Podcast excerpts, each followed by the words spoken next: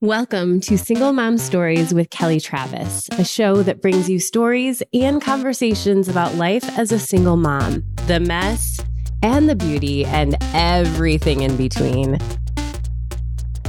Well, hey there. Welcome to another episode of the Single Mom Stories podcast. I'm really glad to be here, uh, especially because I list, list missed last week.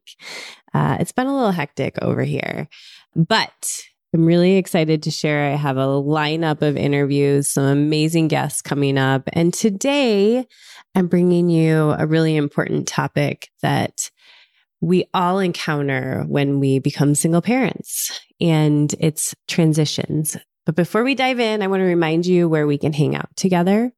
If you haven't already joined me over on Instagram, I try to be active over there at Single Mom Stories Podcast. So come on over, follow me, say hi, send me a message. I'm also trying to curate a group on Facebook, and that's called Single Mom Stories. So we can hang out there if you're into Facebook. And um, YouTube has some video of these interviews if you're a visual person. So definitely hang with me there. And if you're enjoying this podcast, please head over and rate and review because when you do that, there's something that happens. I don't know if it's the algorithm or what, but it helps other people find this. And I just want to be able to connect with more and more single parents or parents who are doing the bulk of the work, not necessarily single parents, right? By title. So please, if you're feeling up to it, head over, rate and review. And if you're not today, cool, maybe another time. okay, let's talk about transitions.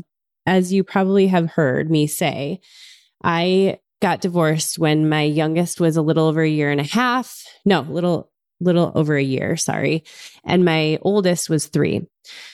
So I immediately realized how important transitions were. And when I say transitions, what I'm referring to are when they leave our house and go to the other parent's house or when they come back, right? Equally as important is the time when they come back, is when they're going away. And initially, our schedule was fairly consistent. He actually had them a little bit more, an extra day of the weekend. So we really knew what that was going to look like and could set ourselves up for success. Now it's a little, he's spending less time with the kids, but it's still consistent. So we have not changed anything. What I have learned are there are some secrets depending on the age of your kiddos. So I'm going to share those and wherever you fall, whether you have itty bitties or you have teenagers, which I'm obviously not familiar with, but generally speaking, I can give some tips. I also have some, you know, advice from therapy. So, you know, for what it's worth. And I would love for you if you head over to the website, singlemomstories.net, and you find this podcast post, you can comment. So definitely either there or on Instagram, share your like tips for transitions, especially if you have teenagers, because obviously that's not my wheelhouse yet. And I'm not going to try to tell people how to do that. Okay. So depending on the age, I think there are always challenges, right? And not only for the kiddos, but for us too. So you might have a fantastic relationship with your ex and you co parent like nobody else's business. Like you guys rock it. Or you could be on the other side, like me, where it's a little more challenging. You have to minimize communication in order to stay healthy and and so that comes with its challenges as well. So i want to talk about that too because transitions are just as tricky for us as they are for kids and we want everybody to be able to handle them the best we can right? So i'll talk like little kids right? Which goes probably from their itty bitties all the way till probably like through elementary school. So some of the things that worked for me because the boys were always with me all week and they would go for the weekend every other weekend. It helped that they knew the schedule. So we created a calendar they could see on the, like I bought one of those whiteboard calendars and we could write on there when they were going. So there was never a surprise. They could X off the weekends when I dropped them off at school. They knew they're going with their dad. It was always communicated. We were very clear. I prepared them so that they would know because even now there's still some attachment and they struggle a little bit with leaving. And so having those conversations early on so they know my oldest has to know a plan. He needs to know what we're doing, what time, what's happening today. He just likes that structure routine. So the more information I can give him, the better he feels, the more secure he feels. So creating a calendar, getting them involved with it, making sure they know the dates, and staying consistent with the schedule, right? Adding to that, like they get used to it. So if you've worked it out with the courts or, you know, have a parenting agreement, sticking to that schedule is really helpful.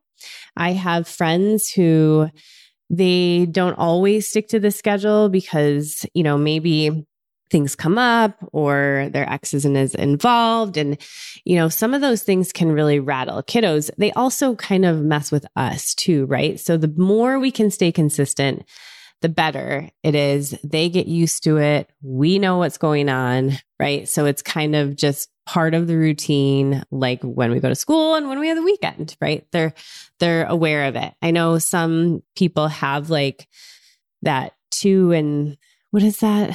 It's like five days on, five days. I don't know. There's so many different ways people are doing it now. So, whatever it is, as long as the kids know and you have a way and a system to let them know, the better off, right? When mine were little, it helped if they had like a stuffed animal or a toy that they could take back and forth with them.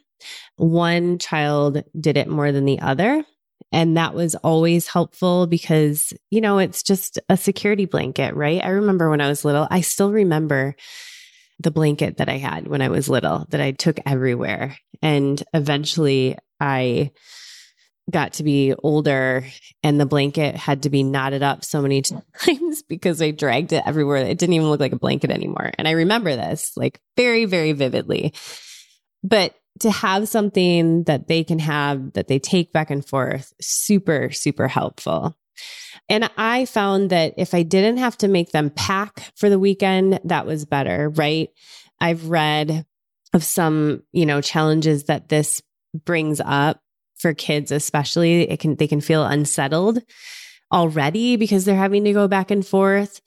And so being made to pack in advance for every change back, you know, back to dad's can kind of add to that feeling, right? And, you know, weekends might be a little bit easier than weekdays, but if you can have two sets of everything at both houses, so much better, less stress over like forgetting things, you know, and identifying what belongs where.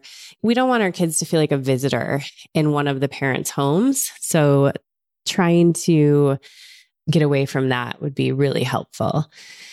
And then the other thing, which really kind of goes with how we manage the situation, is to minimize the conversations and the tension during the transition, right?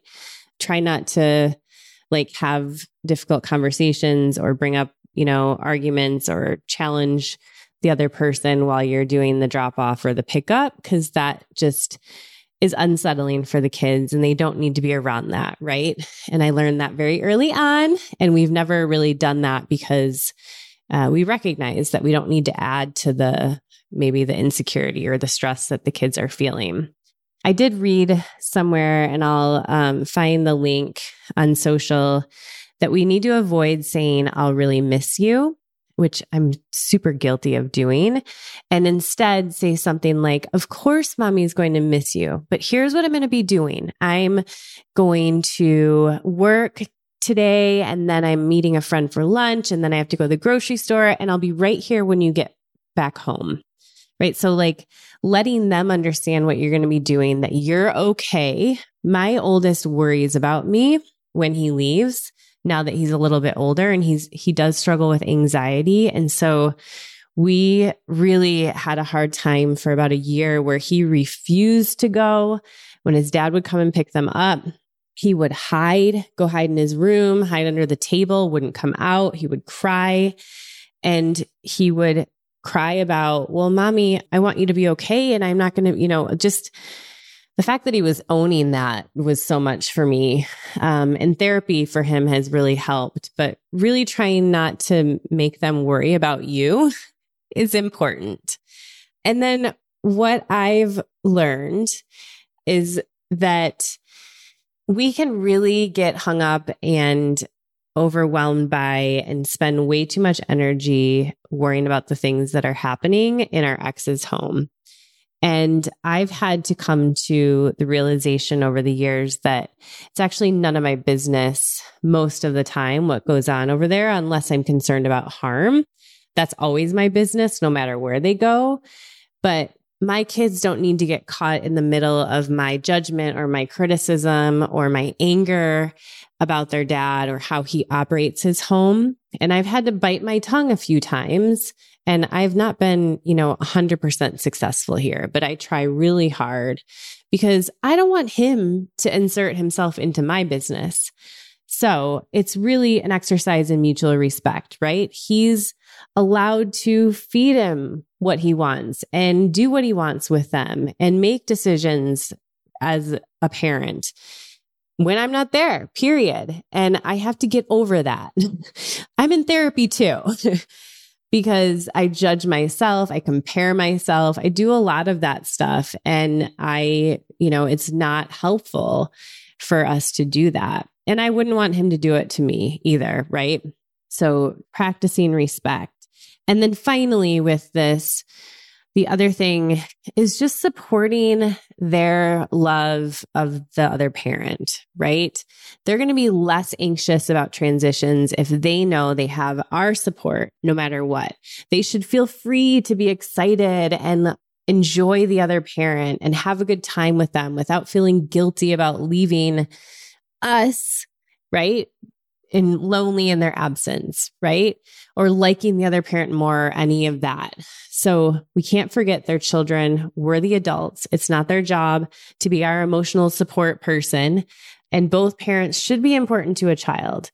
They don't need to compare or, you know, be weighed down by those feelings. And we have to try really hard here too, because we're human and it's really easy to um, fall into that. So, so those are some of the general things that I find important in sending our children away. And these apply from early age all the way on up, right? Through when they're kind of adults or in that high school age.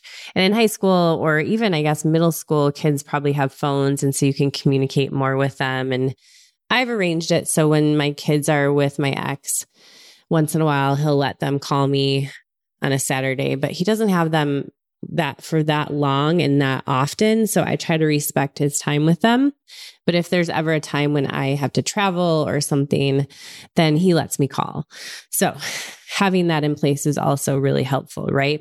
So what about when we get them back? Because this can be a challenge as well. I don't know about you, but in my case, my kids, when they go to their dads, it's like a vacation. and then they come back and they have to be back to reality, which is like, I have more rules. You know, I handle the day to day. They go to school, like there's chores and all the things. So it's an adjustment every time they come back. And I have to be prepared, but I also have to have systems in place. So one of those things is they love to talk about what they did at their dad's. And I want them to be able to talk about what they did at their dad's to a point because I recognize in myself that I don't want to hear it over and over again.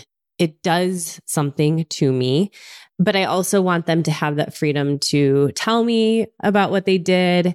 And so I allow them to as soon as they get home because that's what they love to do. And then we kind of find something to move on to.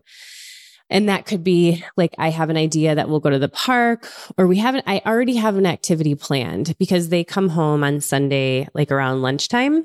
And so I either have a play date figured out or we have plans to go somewhere else or there's a game we're going to play or we're going to visit their grandparents, something so that it makes the transition a little bit easier. Speaking to when they talk about what they did at their dad's. The one thing that I think is important is I am not nosy. I just listen. I don't ever push for information or get nosy about specific things unless there is a concern because I don't want them to think or feel like I'm trying to get information and they have to hide stuff. So just keep that in mind. With regards to the ritual, I love this because we do it, you know, every time they're coming back every other week from the weekend. And it's predictable. Like they know when they come back, we're going to do something. Um, I have a friend who starts a puzzle with her kids on the day they leave for their dads and then they finish it when they come back.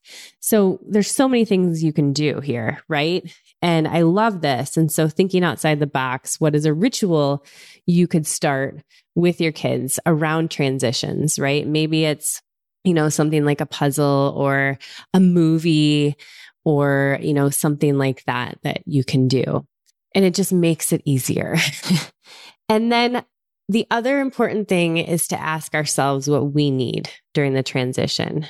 In my case, my kids come back and because rules are different, the environment is different at their dad's, they come back and there is a little bit of a reprogramming which is understandable, right? They have to be reminded where they are and that things are a little bit different at my house versus their dad's house, which is fine. Like we said, right? I can't change that. So, kind of creating space for myself before they come. I try to take like 30 minutes before I know that they're due to come home on S- Sunday to either like spend some time quiet, do something that energizes me, depending on how I'm feeling so that I can be connected to them when they come home and I don't feel like it's a challenge to kind of get them back to where they need to be now that they're in my house. So really checking in with ourselves, right? During that time. And I'm sure that if you have your kids longer, like mine are usually only away less than 48 hours.